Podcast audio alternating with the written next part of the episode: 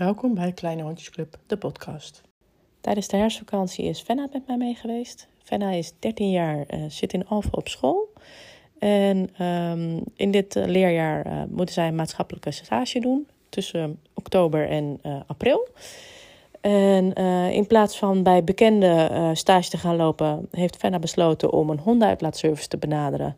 En is op die manier bij mij terechtgekomen. Um, ja, ik vond het heel erg leuk dat ze, dat ze mij daarvoor benaderde. En uh, heb gezegd dat het goed is dat ze met mij meegaat. Uh, ze heeft me natuurlijk al geholpen met de open dag. Dat heb je in de vorige aflevering kunnen horen. En um, nou, nu tijdens de herfstvakantie uh, is ze dus meegeweest. Heeft ze daadwerkelijk meegewerkt. En als onderdeel van haar stage heeft ze ook een interview afgenomen met mij. En um, ik mocht deze publiceren in de podcast. Dus ik zou zeggen, luister even hoe dat is gegaan.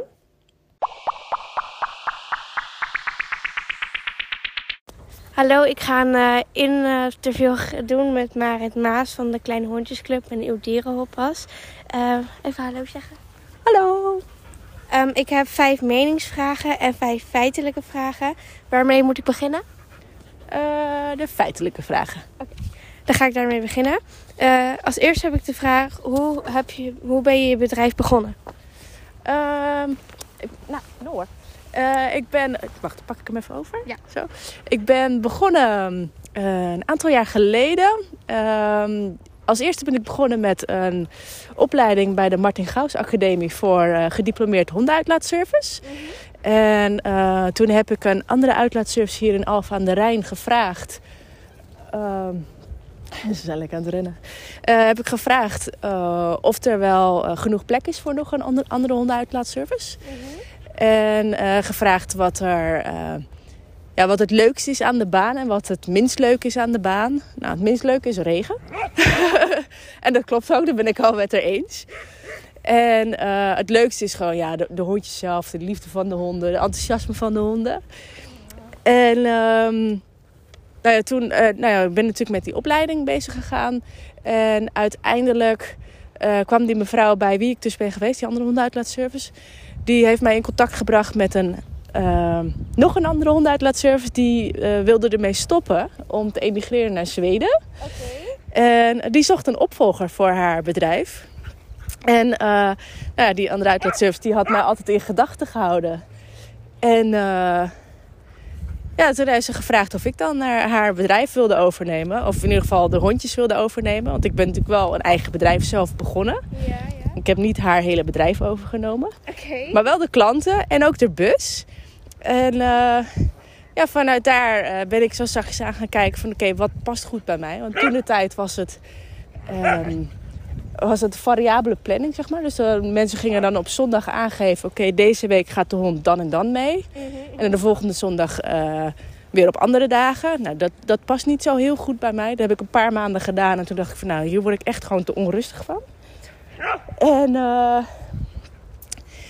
uh, dus toen ben ik gaan kijken van oké, okay, hoe kan ik dan zorgen dat er vaste planning is.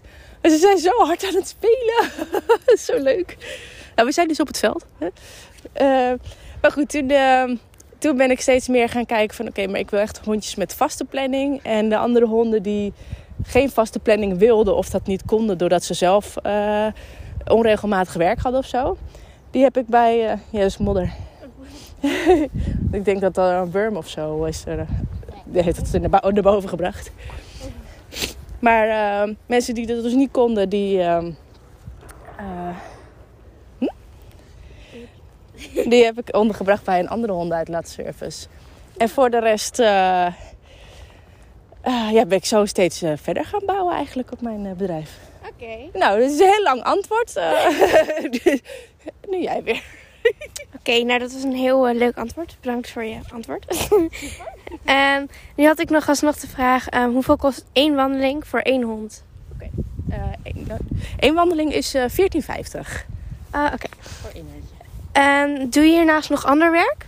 Eh, nee, op dit moment niet. Nee. Klopt wel. Um, hoe regel je het met vakanties als de honden toch nog uitgelaten moeten worden? Um, ik laat ver van tevoren horen wat uh, aan, aan de klanten horen. Oké, okay, dit zijn mijn uh, vakantieperiodes. Mm -hmm. Kun je, en dan vraag ik aan de mensen: kun je zelf een oplossing vinden? Uh -huh. um, zo niet, laat het me weten. En eh, dan ga ik met ze meekijken naar een oplossing. En dan komen we denk ik bij jouw volgende vraag. Uh, mijn volgende vraag was namelijk: werk je samen met andere uitlaatservices? En zo ja, welke? Oké, nou dat is inderdaad, uh, dat sluit hier mooi op aan. er zijn een aantal hondenuitlaatservices waarmee ik af en toe samenwerk. Dus mensen die zelf geen oplossing kunnen vinden tijdens vakanties. Ja. Dan vraag ik aan bijvoorbeeld Planet Pluto, Mirjam. Of Pim Palpet, dat is dan Lissy. Of uh, Rona van Boya Hondenuitlaatservice. Uh-huh. Of die plek hebben om uh, ja, die vakantieopvang te kunnen doen, zeg maar. En zij doen dat ook bij mij. Maar het meeste doe ik dat met Mirjam. Oké. En uh, ja, dat is, met die drie werk ik eigenlijk samen. Oké. Dan gaan we nu door naar de vijf meningsvragen. Oké. En de eerste vraag is: wanneer wist je dat je later een eigen uitlaat, hondenuitlaatservice zou willen? Uh, ik wist eigenlijk al heel jong dat ik voor dieren wilde zorgen. Mm -hmm. Vroeger, toen ik een jaar of zes was, toen werd mij gevraagd: wat wil je worden uh, later als je groot bent? En toen was mijn antwoord al: dierenverzorgster. Of stratenveger.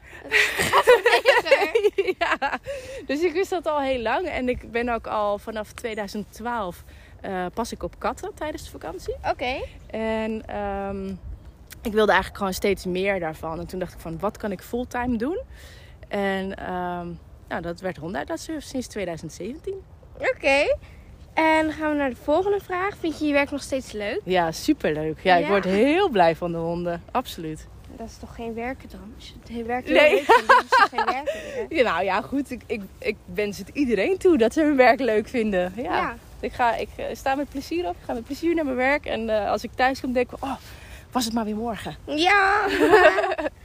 Oké, okay, nou dan gaan we meteen weer naar de volgende vraag. Heb je wel eens honden gehad die je echt niet leuk vond?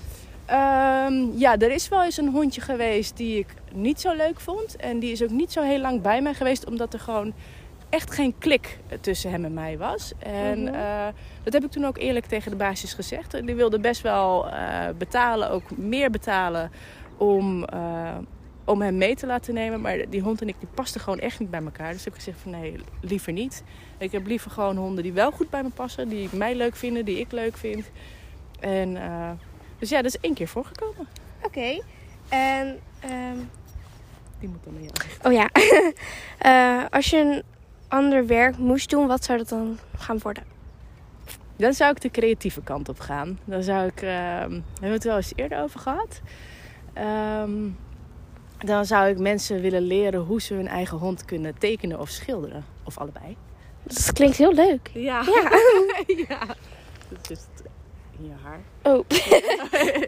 en als laatste vraag had ik... Merken de honden het ook als jij uh, wat minder vrolijk bent... of wat minder je dag hebt? Ja, zeker weten. Als ik zagrijnig ben, dan gaan de, de honden echt gallen. Die gaan echt klieren. Ja, en dan denk ik op een gegeven moment... Oh ja, dat is eigenlijk net als met kinderen. Ja, die, die gaan er ook gewoon etteren, weet je wel. En zo zijn honden dus ook. En... Uh, maar ja, weet je wat het is? Als ik dan naar die hondensnoetjes kijk, ja, dan word ik al vanzelf weer blij. Ja, dat is wel zo. Maar ze, ja, ze merken het zeker. De honden zijn echt een spiegel van je eigen emoties. Ja. Dat is zo cool. Ja. Uh, nou, dat waren alle vragen. Ik wil je erg bedanken voor het antwoord geven op deze vragen. Nou, super. Graag gedaan. Heel leuk.